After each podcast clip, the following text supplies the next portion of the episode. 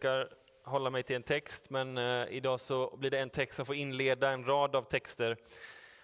Och den eh, är från psalm hundratjugosju och vers ett. När jag satt på pendeltåget på väg hem i fredag så fick jag ett mejl ifrån, från min chef på A L T. Och då skickade han det här bibelordet och då tänkte jag, det här måste jag tala om idag. Det står, om inte Herren bygger huset är byggarnas möda förgäves. Om inte Herren vaktar staden är väktarnas vaka förgäves. Förgäves stiger ni tidigt upp och går sent till vila, ni som sliter för ditt bröd, men sina vänner ger Herren framgång.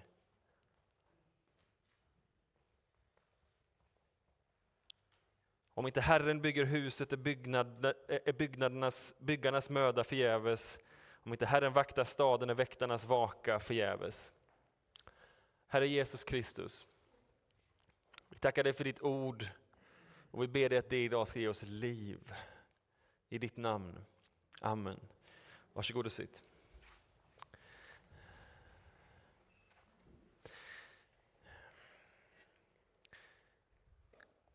Innan vi går in i själva predikan så vill jag tala om att nästa vecka så är planen att vi ska gå in i en längre serie. Vi får se hur lång den blir, jag vet inte. Och jag kommer inte dela med mig av den till så många andra utan jag kommer ha den själv. Det betyder inte att ni kommer få höra mig i tjugo veckor i sträck. Men, men jag kommer hålla mig till det här ämnet och det är därför att det är ganska komplicerat att dela upp just den här boken. Uppenbarelseboken är en bok som eh, man kan klura på mycket. En bok som eh, har många djup som är ganska så svår att greppa. Eh, jag har försökt sätta mig in i delar av den eh, och eh, skulle önska att vi tar oss igenom den tillsammans som församling. Så nästa vecka får ni en introduktion av den tillsammans med mig. Och sen får vi som sagt se hur lång tid det tar att ta sig igenom den boken. Men varmt välkomna till det temat. Den här församlingen har varit min församling i fjorton år och eh, den andra september eller första september så börjar jag på det femtonde året. Facebook har ju den här fördelen att eh, den påminner om saker som har varit en del år. Jag laddar väldigt sällan upp bilder eh, men det gjorde jag förr och då påminns man ju om hur det var förr. Första gången jag träffade Erik Thunberg så paddlade vi kanot. Och det var lite drygt fjorton år sedan nu, för några veckor sedan. Som vi paddlade den där kanoten och som jag träffade ungdomarna här första gången. Det var fantastiskt att få möta den här församlingen. Nu kommer ni få en predikan och den här är utifrån min bild. Ni kanske inte delar den. Det här är utifrån hur jag har erfarit och upplevt på den här platsen under en period. När jag började läsa teologi så visste jag att jag ville jobba i en församling. Visste inte vilken församling jag ville jobba i.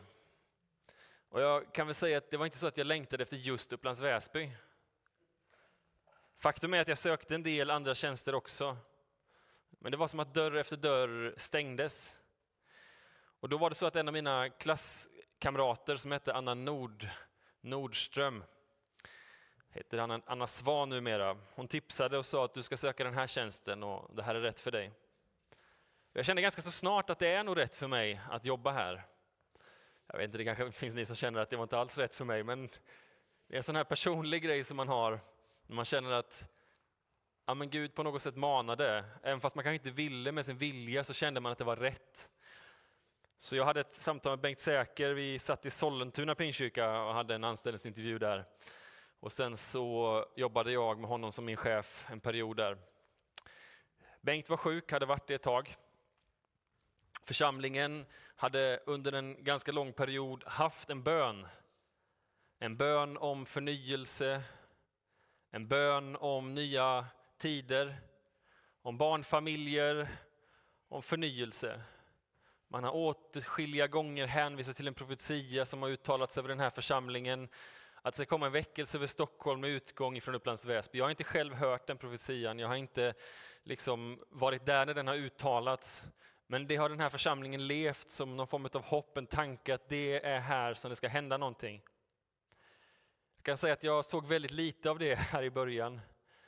Kände att det var ganska så tufft att jobba här. Gudstjänsterna var inte kanske den typen av gudstjänster som jag kände att eh, den var mest liksom tydligt riggad för att vi skulle möta nya människor. Det fanns ganska mycket att göra som kändes att vi behövde liksom få igång ett nytt tänk, och jag försökte jobba med det där, och det var många som var med mig i det också, en del som tyckte att det kanske var onödigt, och jag var ungdomlig och ivrig och gjorde kanske inte allting jättevist. Men det fanns någonting i mig som kände att vi måste nå nya människor och vi måste vinna nya människor på den här platsen. Vi drog igång konfirmationsarbete, vi fick ganska så mycket nya människor hit. Vi fick in mycket människor, och som det är en del kyrkor så får man in mycket människor, men ganska många lämnar också. Det är som att man kan liksom se hur det strömmar in personer och hur de också går ut genom andra dörren. Man är kvar en period och sen så lämnar man. Undersökningar säger att man behöver minst sex till åtta nära vänner i en församling för att man ska stanna. Sex till åtta nära vänner i en församling som har känt varandra länge kräver en otrolig öppenhet. En klimat där man kan, kan välkomna varandra. Där man kan säga välkommen in i vår gemenskap och engagera sig i varandra. Och har man inte det så är det svårt att komma in. När det kommer många konfirmander hit som inte har någon koppling hit så är det givet att man inte stannar kanske. Men det gjorde jätteont. Att få se konfirmander komma in hit, vara här ett år och sen lämna. Några av de ledarna som jag fortfarande har kontakt med, eller det är klart jag har, men så talar fortfarande om det som något av det tuffaste i vår församlingshistoria. Att, att vi har vunnit så många människor, döpt dem och bett med dem till frälsning och sett hur de gått fram på diverse läger och fått förbön och hur de har lämnat. Jag bodde ju in i lägenheten, eller vi bodde här, jag och Linn. Så det var nära att komma in hit till kyrkan. Och jag har vandrat den här gången fram och tillbaks många gånger. Kors och tvärs och hit och dit. Och räckt mina händer till Gud och höjt min röst och sagt: Gud, gör någonting på den här platsen. Skapa någonting nytt här. Låt det hända någonting på den här platsen. Gud, låt det komma nya människor hit, nya barnfamiljer. Faktum är den att då... så var det de som ville vara kvar här men som inte kände att man kunde vara kvar därför att det fanns så få barn här. Så de som faktiskt hade barn, de valde andra församlingar även fast man ville vara kvar, för att det inte fanns en fungerande barnverksamhet, för att det inte fanns tillräckligt mycket. Så man valde att gå till andra församlingar runt omkring. Och de församlingarna, jag säger inget ont om dem, tvärtom välsignas över de församlingarna, men det var otroligt tråkigt att se hur man lämnade vår församling till förmån för andra församlingar för att vi inte hade en yngre generation här. Så bönen var: Gud, ge oss nya generationer hit. Annette Seder var min chef de första åren. Och det var nästan som att hon band fast mig vid stolen och sa: stanna kvar här. För det var många gånger som jag kände för att faktiskt inte vara kvar. Att vara kvar på en plats där man får slita ganska mycket själv, även fast det var fantastiska ledare. Men det var som att jag ibland kände när jag gick ner för trappan, ner till vår ungdomssamling, att varenda steg jag tog så blev det tyngre om hjärtat. Och jag kände: gode Gud, hur länge ska jag stanna här? Där man uppfattade sig själv som att man drog ett stort lass och att man inte fick så jättemycket frukt av det. Även fast det hände en del saker så var det ytligt. Många ungdomar, men hade det gått på djupet? De frågorna man ställer sig. Jag tänkte, tre år måste jag stanna för jag har ju gått en treårig utbildning. Liksom. Det är någon form av minimum. Sen fick jag frågan om att gå in som föreståndare här och, och, och det var långt ifrån en given fråga för mig. Det finns få saker som jag brottats med så mycket som om jag skulle tacka ja till det eller inte. Och ni som är nära mig vet den kampen som jag hade inför det, därför jag visste inte vad jag skulle göra med det. Speciellt inte, och det, det är kanske jobbigt att påminna sig själv om det, men en tredjedel av församlingen röstade emot det.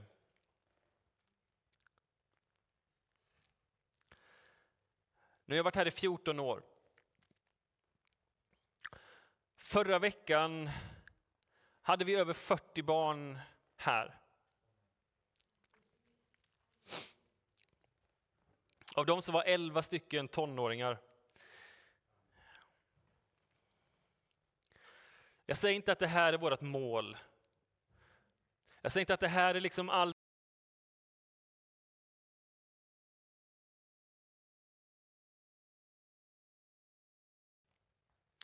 Ett svar på bön om att Gud faktiskt är med och bygger sin församling. Ni som har suttit i styrelsen, ni vet vilka perioder som vi har haft där vi har haft problem med vår ekonomi. Per Thunberg som har jobbat och slitit i många år med vår ekonomi vet att när vi skulle göra en bodelning ekonomiskt mellan våra skopanmedel och så församlingens medel så fattades det flera hundratusen som vi hade tagit ifrån våra skopanmedel för att finansiera vår löpande verksamhet. Vi vet också att det finns en stor del här av våra fastigheter som har behövt renoveras så att inte vi har haft pengar undansatta till det.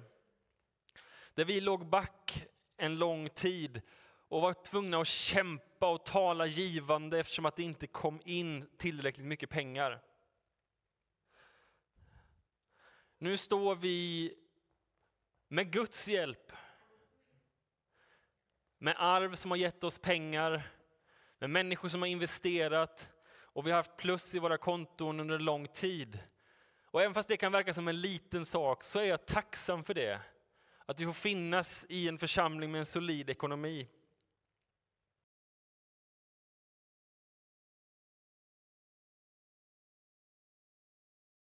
Det var en öppen församling och jag inser att jag kanske gick för långt i att tala om det. Anpassa så att det blir en låg tröskel, så att det inte blir någon fördjupning. Och jag kan känna vad det är värt att tala så mycket om att sänka trösklarna eftersom att det viktigaste är att fördjupa sig i Guds ord. Jag vet det. Men jag är ändå tacksam för att vi de senaste åren har fått öppna våra dörrar för många nya människor. För nya människor där inte alla kommer från samma Svensson bakgrund utan man har olika erfarenheter och kulturer bakom sig. Och jag ser framför mig någonting där vi får öppna vår församling till att bli en mångkulturell gemenskap. Som tydligare kan förklara Kristi enhet genom våran mångfald. Jag säger inte att vi är där. Men jag kan ana att Gud gör någonting som är på väg åt ett håll.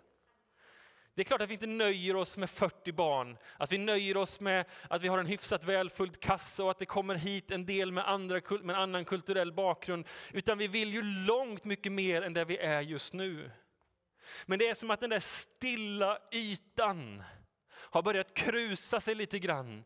Och jag kan för min del ana att Gud vill göra någonting här i Upplands Väsby. Att Gud vill tala in till sitt folk och använda oss för en ny tid. Jag som tidigare bad Annette Seder, låt mig gå. Låt nästan Mose. Känner nästan att jag får be Josef Törn om samma sak. Omvänt, låt mig stanna. Om ni vill ha mig. För jag känner att just nu vill jag inte lämna den här församlingen. Det finns ingenting jag hellre vill än att vara kvar här. För jag tror att Gud har någonting i framtiden som han vill ta oss in i. Att det finns en plats dit han säger välkommen in hit. Kom och jag ska visa dig nästa steg. Och jag känner att det skulle vara så roligt. Och det känner väl alla pastorer som jobbar.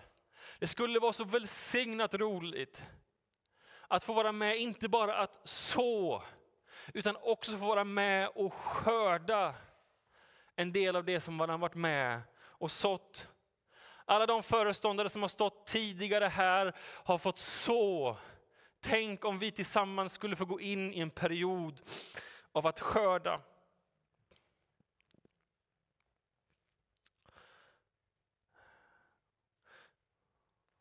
Och nu kommer vi till predikans budskap. Jag vill läsa Galaterbrevet tre och ett. Vi börjar lite ömt och nätt. Vilka dårar ni är, ni galater. Vem har förhäxat er? Ni har ju ändå fått Jesus Kristus framställd för era ögon som korsfäst. Svara mig på en enda sak. Var det genom att fullfölja lagen som ni fick anden eller genom att tro på vad ni fick höra? Hur kan ni då vara sådana dårar? Ska det som för er började med anden nu sluta med köttet? Har allt ni varit med om varit förgäves? Det kan inte varit förgäves. Ska det som för er började i anden nu sluta med köttet? Och så tänker jag att det är så lätt att när man har börjat nå det som man längtar efter, att man själv sätter stopp för Guds plan. Det är inte Gud som bromsar, det är inte Gud som sätter stopp, men vi själva som börjar i anden slutar i köttet. Och därför är min bön den här dagen och den här terminen och den tid som ligger framåt. Låt oss vara noga med det. Att vi vet vart ifrån vi kommit, att vi håller oss till honom och att vi har blicken fäst på målet. Den text jag ska tala längst om idag är från andra krönikeboken kapitel fjorton och så hela vägen till kapitel sexton. Jag ska inte läsa två kapitel, men ta några axplock. En ny kung har kommit till Juda. Han heter Asa. Det står att han hade ett hjärta som var från Gud, ett Guds hjärta, att han levde sitt liv inför honom. Men han avslutade inte sina dagar på topp. Det står beskrivet om hur han blev anfallen. Hur han i sitt rike blev ansatt av ett annat rike. Och så står det när han stod där med en här som var hälften så stor som motståndarna.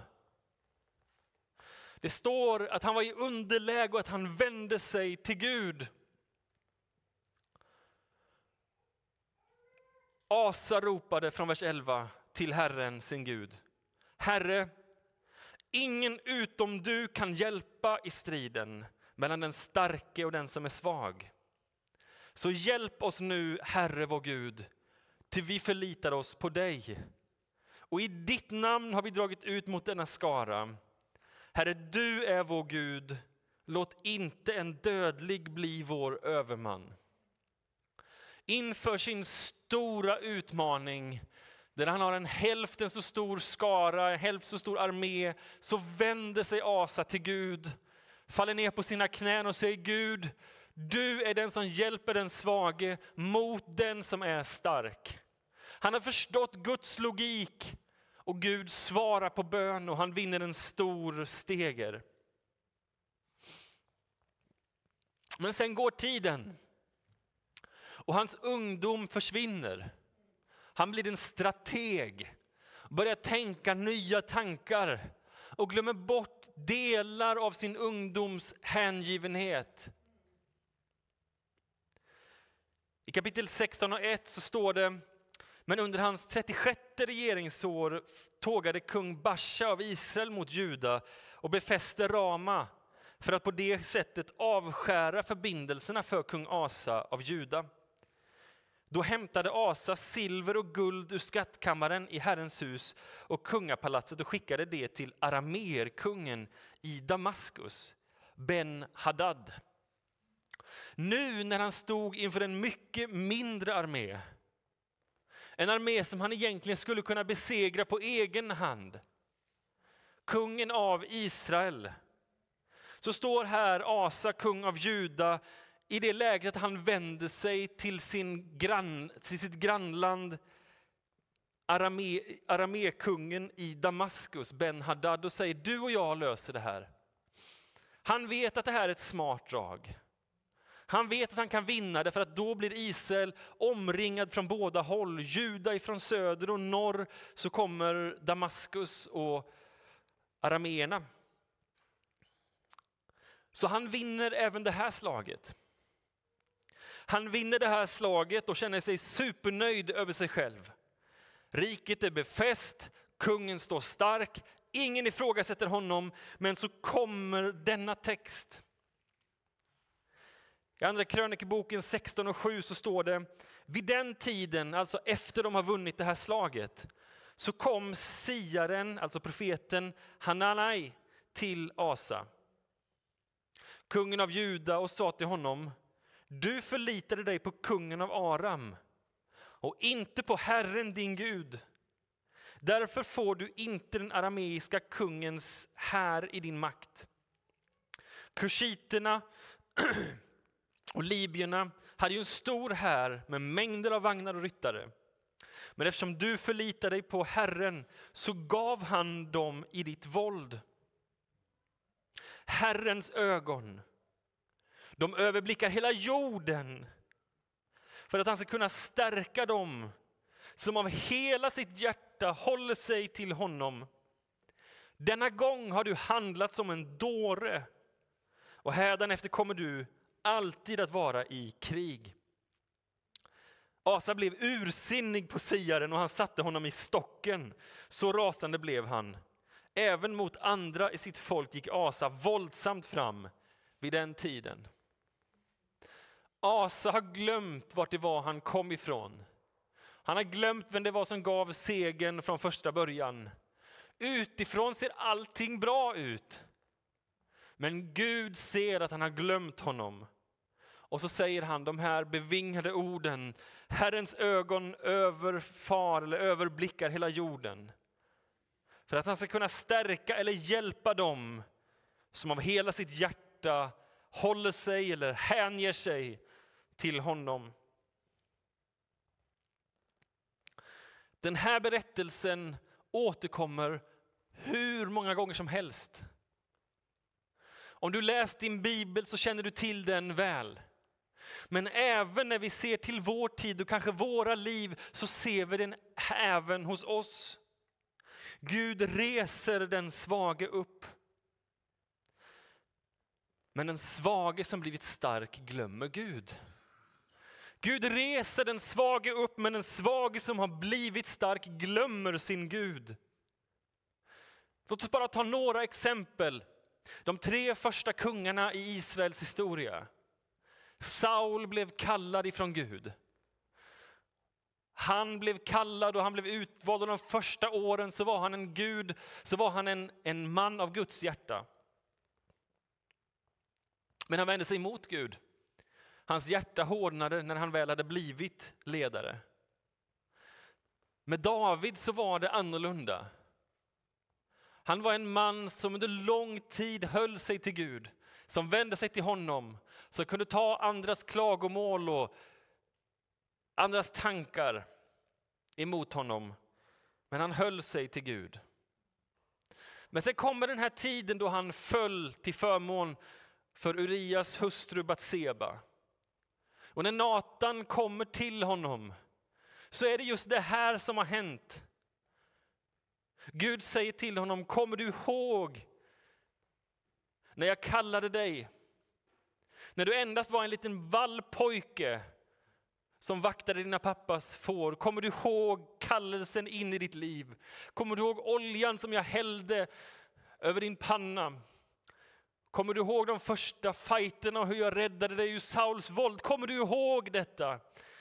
Varför har du övergivit det och tagit sånt som inte hör dig till?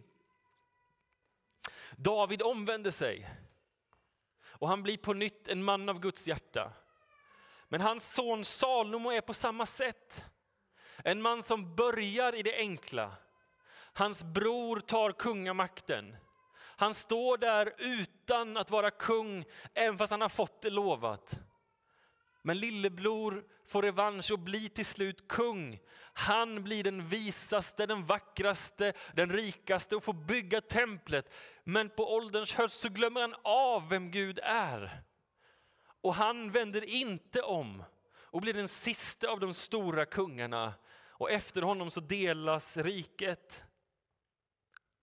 Församlingarna i Uppenbarelseboken är andra exempel. Efesus, som var lilla Asiens stora stad, huvudstaden över dem alla. Denna stora stad som får budskapet till församlingen. Du tror att du är stark, men se, du har tappat din första kärlek. Gå tillbaks till därifrån du kommit.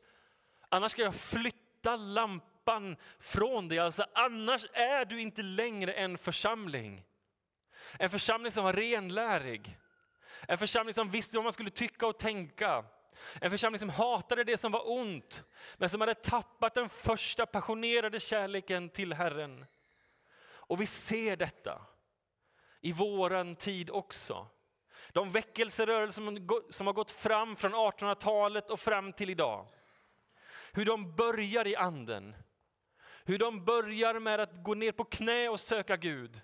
Men efter några år, så där tjugo, trettio, fyrtio år, så är det som att det stelnar till. Och det är inte riktigt samma sak. Man börjar värna om strukturer. Man börjar värna om former.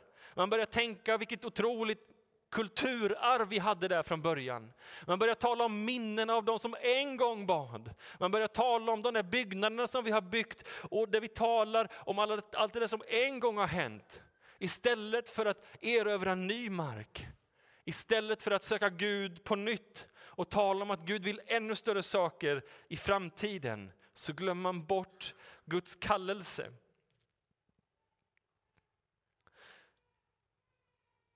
Jag säger att det finns tre stycken saker som man gör kontinuerligt. Det första är att man nöjer sig med det man har och man blir bekväm. Man tänker, vi har fått det vi bett om. Tänk vad härligt att det kommit familjer till församlingen. Och det är det. Och vi är tacksamma för Gud. Tänk vad roligt att vi har fått så mycket som vi bett om. Amen. Och låt oss vara tacksamma för det. Men tänk om det är så att Gud möjligtvis har andra bitar som han också vill ge. Att Gud säger, detta var nog för denna tid. Men det finns nya områden att erövra. Kanske andra områden att erövra. De första pingstvännerna talade om det fulla evangeliet, det femfaldiga evangeliet. Där man sa, vi vill ha ett fullt evangelium, vi vill ha allt vad evangelium har att erbjuda. Om Gud har mer att ge så vill vi ha det. Att inte slå sig till ro, att alltid tänka att det finns nya höjder, nya djup att utforska. Gud vill inte säga stanna här. Han vill säga, stanna med mig och följ mig dit jag går. Vart går han? Den andra delen, och jag har redan nuddat det, är att vi tror att det är formen som räknas. Att det skulle vara hur vi sjunger istället för vad vi sjunger som är det viktigaste. Hur vi bygger våra byggnader istället för att vi faktiskt samlas till gudstjänst som är det viktiga. Att formen är viktigare än vad vi har formen till. Det blir som att vi blir mästare på att bygga strukturer. Och vi försöker genom strukturer hålla koll på det som är en väckelse. Men en struktur kan aldrig hålla en väckelse på plats. Strukturer är bra. Jag säger inte att det är fel. Men Gud vill ha passionerade, hängivna hjärtan som söker honom. Gärna i struktur. Men det får inte vara på bekostnad av passion. Och den tredje saken, och jag vågar säga att detta är den värsta, det är tro att det är vi som har gjort det och inte Herren. Att det är på grund av att jag kom hit, eller på grund av att Bengt var här tidigare, som det är som det är här just nu. Att det är för att vi hade ett fantastiskt ledarteam. Våran uppgift är att inse att vi är små, små pusselbitar. Endast en mosaikbricka i en större bild. Och vi får förmånen att vara med och tjäna med det som vi har. Men det är Gud som bygger sin församling. Inte vi. Vi får vara med och vi ska vara tacksamma för det. Och kanske kallar han dig till en specifik uppgift. Kanske kallar han dig till att ge mer än vad du gjort idag. Men det handlar inte om dig. Det handlar inte om att du tackar ja. Du får förmånen att vara med. Och om han kallar dig så är det ditt livs förmån att få kliva in i det. Men det är Guds verk. Halleluja. Inte vårt. När man talar om ledarskap i församlingen så finns det några andliga gåvor som man bör söka mer än andra. Och jag känner att vi går mot en tid då vi behöver det mer än någonsin. Jag sa det tidigare här när vi hade samling inför gudstjänsten. Att det känns som att vi har varit i en tid av utförsbacke. Man behöver inte göra någonting, det bara åker på. Att Gud bara låter det skjutsa utför. Men att det kommer tider då det blir uppförsbacke. Har vi en motor som klarar det? Har vi uthållighet för att knuffa den över nästa krön? Är vi stabila och genuint övertygade i vår tro så att vi klarar av utmaningar och inte bara medgång? Klarar vi av förföljelse och inte bara folk som klappar oss på axeln? Klarar vi av att få bli ifrågasatta? Klarar vi av att ha mindre ekonomi? Skulle vi klara av om vi inte får ha en byggnad kvar längre? Skulle vi klara av om det blir olagligt med saker som vi tycker är väsentliga? Vad skulle vi göra om vi står i det läget?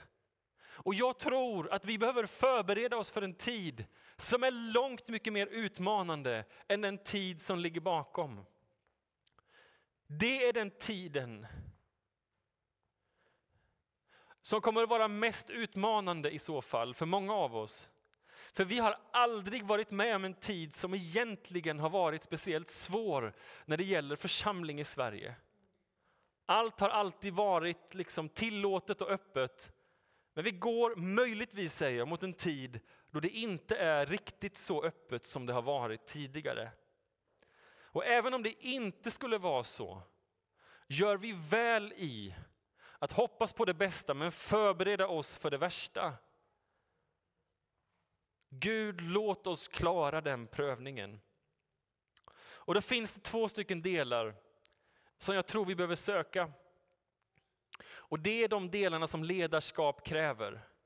För det första behöver vi söka nitiskhet, står det. Men hängivenhet och överlåtelse. Det behöver vara en, en, någonting av att man vägrar kompromissa med det viktiga. Den delen behöver Guds folk ha. Och den andra delen finner vi i talet om de andliga gåvorna. Första Korinthierbrevet tolv och fyra och framåt, men jag läser från vers nio. En får tron genom anden, en annan genom samma anden gåvan att bota, en annan kraft att göra under. En får förmågan att tala profetiskt och en annan att skilja mellan olika andar. Jag tror att det är någonting vi ska söka, så är det just det. Vilken väg ska vi gå, Herre? Vad är det som är rätt och vad är det som är fel i den här situationen? Det är inte alltid givet. Men låt oss vara ett folk som har örat mot rälsen. Som har blicken fäst mot himlen. Så att vi ser vad han vill och lyssnar till vad det är som håller på att hända. Att vi får bli ett folk som talar utifrån en passion, övertygelse och som ständigt har ett öra mot både jorden och himlen samtidigt. Jag ska gå mot avrundning, men jag vill ta med dig ut i öknen. Mose går med Gud. Folket har misslyckats. Och Mose och Gud resonerar tillsammans. Hur tar vi oss framåt utifrån det här? Och då står det i Andra Mosebok kapitel trettiotre och tolv. Mose sa till Herren: du säger jag ska leda detta folk på dess väg. Men du har inte låtit mig veta vem du vill sända med mig. Fastän du har sagt att jag står dig nära och att jag har din gunst. Alltså, du har sagt att du själv ska gå med mig. Varför säger inte du det nu? Om du sätter värde på mig så låt mig veta dina planer. Då kan jag lära känna dig och behålla din gunst. Och kom ihåg att folket är ditt folk. Herren svarade: jag ska själv gå med er så att du slipper oroa dig. Och då svarar Mose: om inte du själv går med, sa Mose, låt oss stanna här. Hur ska man kunna veta att jag och ditt folk har din gunst om inte du går med oss? Så att jag och ditt folk utmärks framför andra folk på jorden. Herren svarade: Jag ska göra vad du än ber mig om, ty du har min gunst och du står mig nära. Moses svarade, låt mig då se din härlighet. Moses sa, låt oss då stanna här. Låt oss se din härlighet. Min övertygelse är att Gud har gått med oss en bit. Han har följt med oss på sin vandring. Han har hållit sin församling i sin hand. Vi kan ana krusningen, se att det är någonting som har påbörjats. Tänk om vi kan få se en större barnverksamhet och mer barn. Tänk om vi nästa år har ännu större barnläger, vilken välsignelse. Tänk om vi kan få se tonåringar som kommer till den här kyrkan. Tänk om vi kan få starta en konfirmation och inte bara möta människor som kommer hit utan också få se hur de och deras familjer stannar här. Tänk om vi kan få se nya kulturer komma hit och bli en del av den här församlingen så att vi kan få se en integration som världen aldrig tidigare skådats. En ny kyrka, det är vissa som önskar. Tänk om vi kan få bli så många att vi behöver bygga nytt. Men vänner, jag vill inte ha någonting av det. Jag vill inte ha någonting av det om inte Gud går med oss på den vägen. Om inte han säger att detta är den väg som ni ska gå. Detta är de steg som ni ska ta. Vi behöver lära oss att säga som Moses sa. Om inte du själv går med så stannar jag här. Låt oss stå still och säga Gud, vi står här tills du säger vart vi ska gå. Gud, vi går ingenstans först du pekar och säger hit ska ni gå. Jag längtar inte efter mer verksamhet. Men jag längtar efter hängivenhet. Passion och övertygelse. Att man vägrar kompromissa med det som är det viktigaste.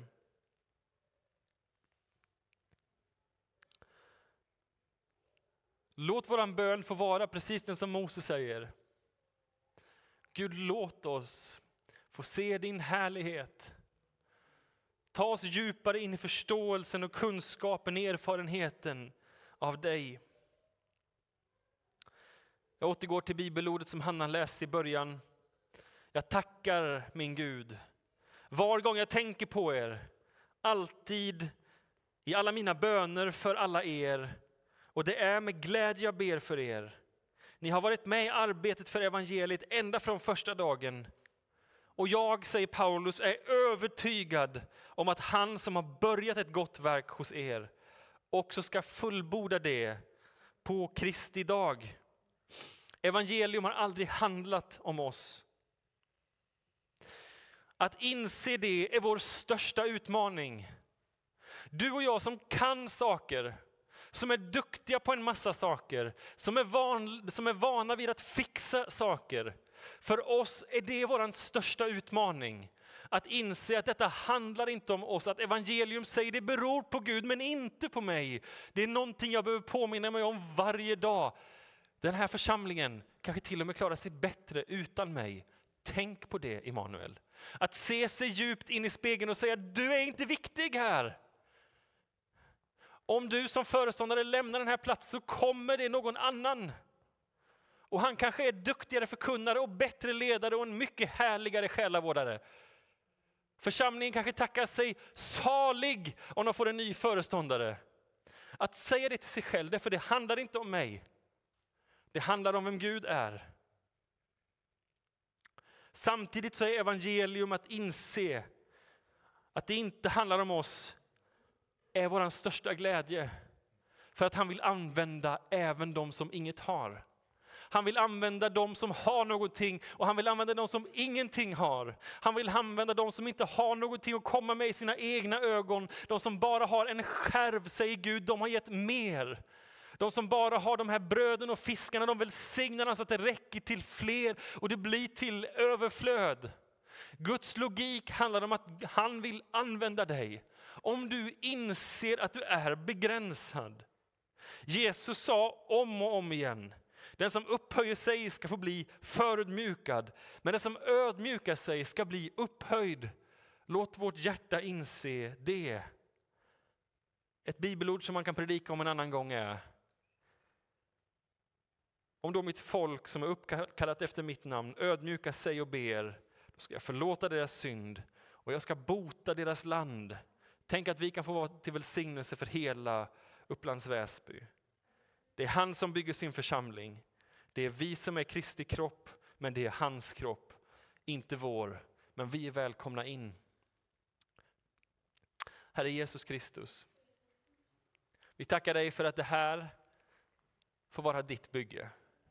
Jag personligen, utifrån min referensram, är otroligt tacksam för det som du har gjort de här åren som ligger bakom. Jag är tacksam för att du är med och vill bygga genom mig och genom oss. Ödmjuk inför uppgiften att få vara här även denna termin. Men Herre, jag ber dig, låt oss inte tro att detta är vårt verk. Låt oss inte tro att detta kommer av oss själva. Utan låt oss istället komma tillbaks till dit vi fallit.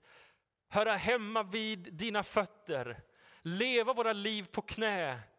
Låt oss tro att du har mer för framtiden.